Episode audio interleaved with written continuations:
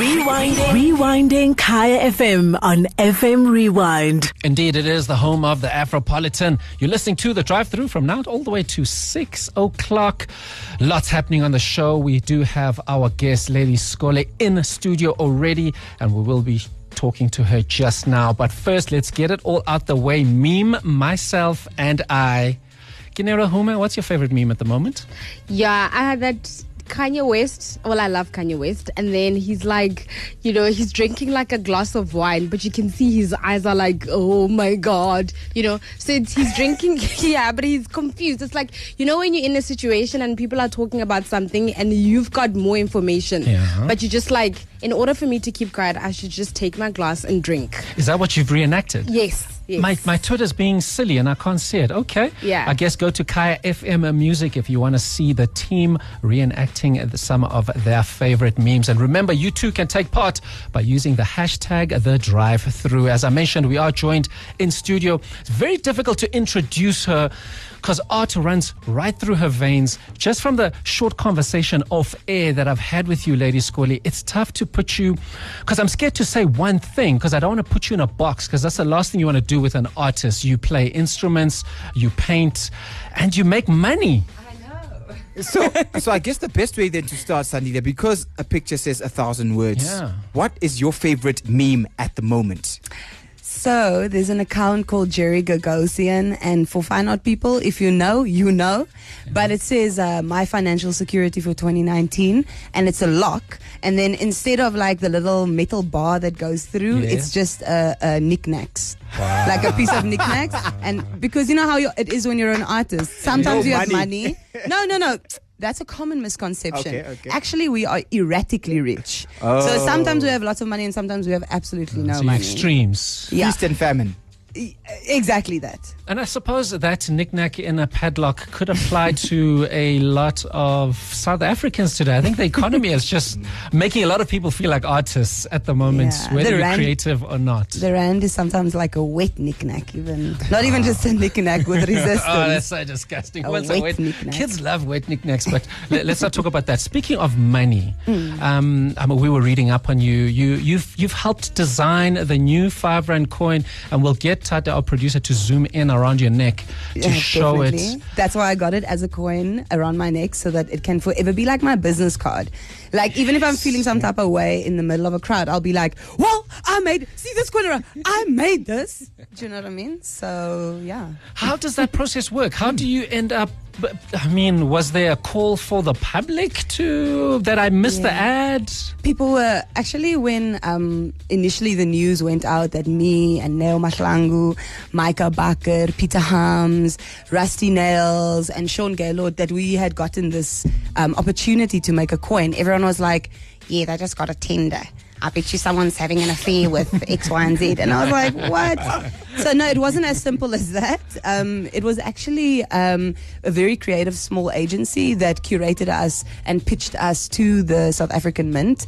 Um, and they had a massive focus group of thousands of South African-born frees who then saw the Constitution, decided what um, parts of the Constitution is most important to them, how to represent that. And so it was a long, drawn-out process that went on for very long.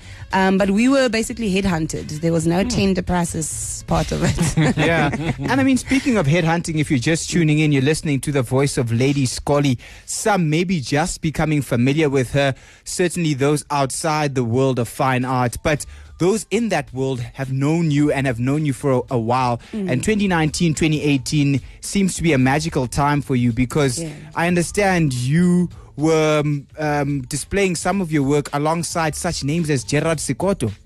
Yes, actually. Tell us about that. Um, uh, you said twenty eighteen was a good year for me. Mm. A good year for artists is sometimes an incredibly bad year.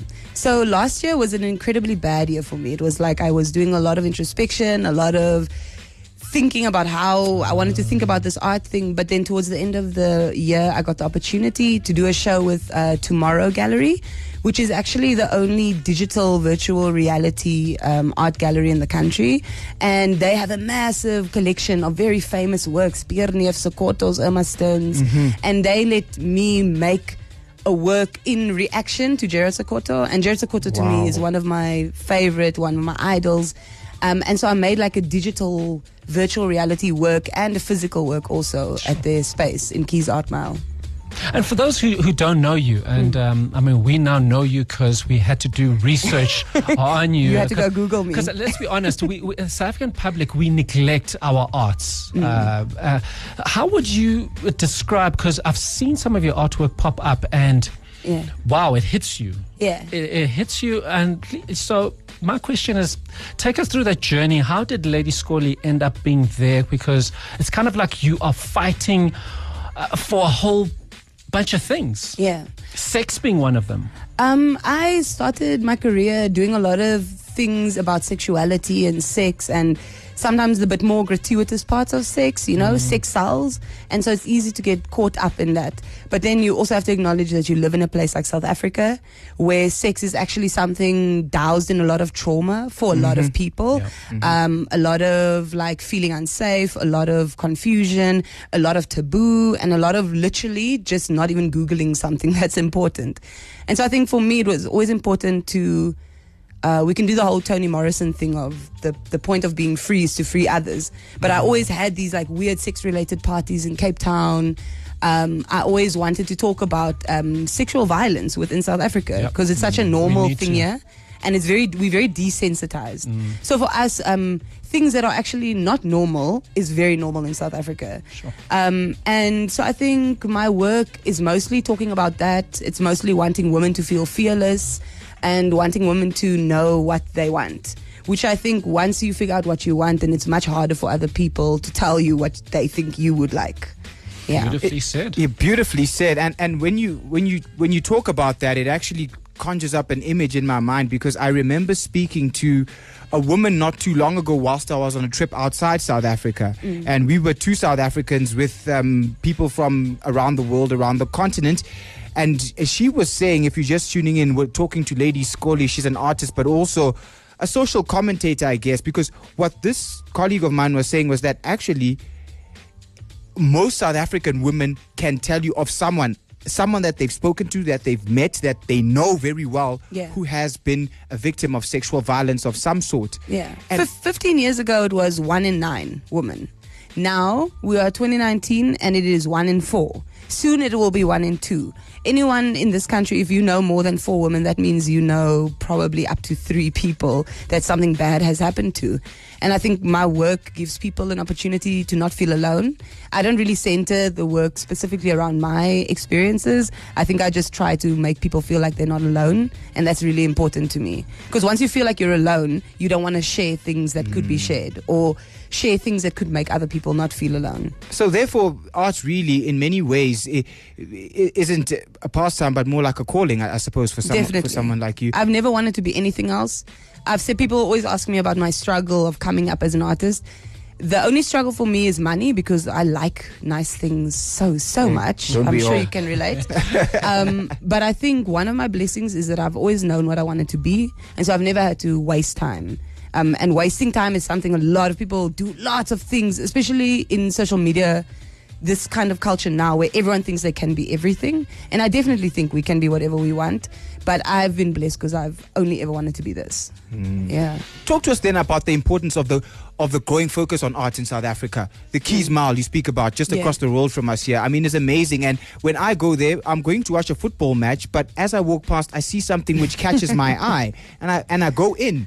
And then wow. I start asking questions. And I figure out that this art thing is a lot, well, is a lot more personal, I yeah. guess. Than, than we think, because it, it can be very distant and we think, okay, it's for people who understand art, for no. people who studied fine art. That was a clever um, it was a clever invention by the apartheid government to make black people and brown people and people of color in South Africa feel like they don't have uh, the right to be part of w- the white cube mm. or the white cube gallery or just the gallery structure.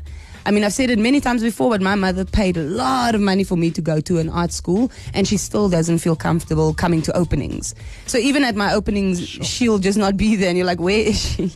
And it's because she's, I don't know, somewhere having a burger or whatever at a place next door. Mm-hmm. And I think it was a clever uh, way to make us feel like we're not part of something that is, in inverted commas, culture. you know, so to make us not feel at ease, make us understand it's not somewhere we're supposed to be. And so I don't think it's a resurgence of everybody liking art or investing in art. I think it's a surgence of um, black people that are our age that has expendable income, and they're starting to understand how art works and how the perceived market of art works, and that our our opinion within art also matters. It's mm. not like oh, yes. a random white man wearing tight brightly tight coloured pants telling, you know, when you go to a gallery. And a floral tie. And, and everyone's wearing, no, just the bright yeah, colour yeah, pants. Yeah, yeah. You know that bright colour chinos? The pink ones, yes. It says, I collect art. Okay? Oh, wow. Now we too can wear happy socks and a brightly coloured pants and act like we know everything and about a, fine and, a, and a camouflage onesie. You know, I mean, I don't know. You keep saying things that I've never seen in a gallery before. Camouflage what I've seen there. Oh, my God. This is not a onesie. It's a two-piece. Oh, okay. It's so overall. All right, Lady Skollie, before we get to our challenge, and thank you once mm. again for coming through, and where can we see your work? What's coming up uh, for you next? Um, I am doing Joburg Art Fair, or Joburg Art, whatever the name's now changed to, you know how it is here. Um, I'm a featured artist there. I'm very excited. I'm showing... Uh, quite large-scale, beautiful works, which is co- like an extension of the show I just had at um, Circa Gallery in Rosebank. Um, and then I'm going to Birmingham, doing another solo presentation in the U K. Um, and then, what was the last thing? Oh, yes. Um, I don't always have a lo- lot of loyalty to things. So things like Art Fair, you know, I'm showing there and I love it. But there's an amazing woman-run um, art fair called Latitude Art Fair. Um, and they had the balls to, you know, do all of their things at exactly the same time as Art Fair. Um, and I'm doing some talks at their talk series with P J Similani um, High School in Soweto. They will be coming to do, see me speak um, at Nelson Mandela Square. And so I would say check out the um, program for both of those art fairs. Mm. And also the Underline Art Fair, um, which is going to be in Maboneng. I would say check all of it out. That's why we're doing this, so that people can consume more art mm. and not feel limited to have to go to one art fair, you know, or be an independent artist who now has to break, break their back yeah. trying to pay fees for, nah. We have options now, guys.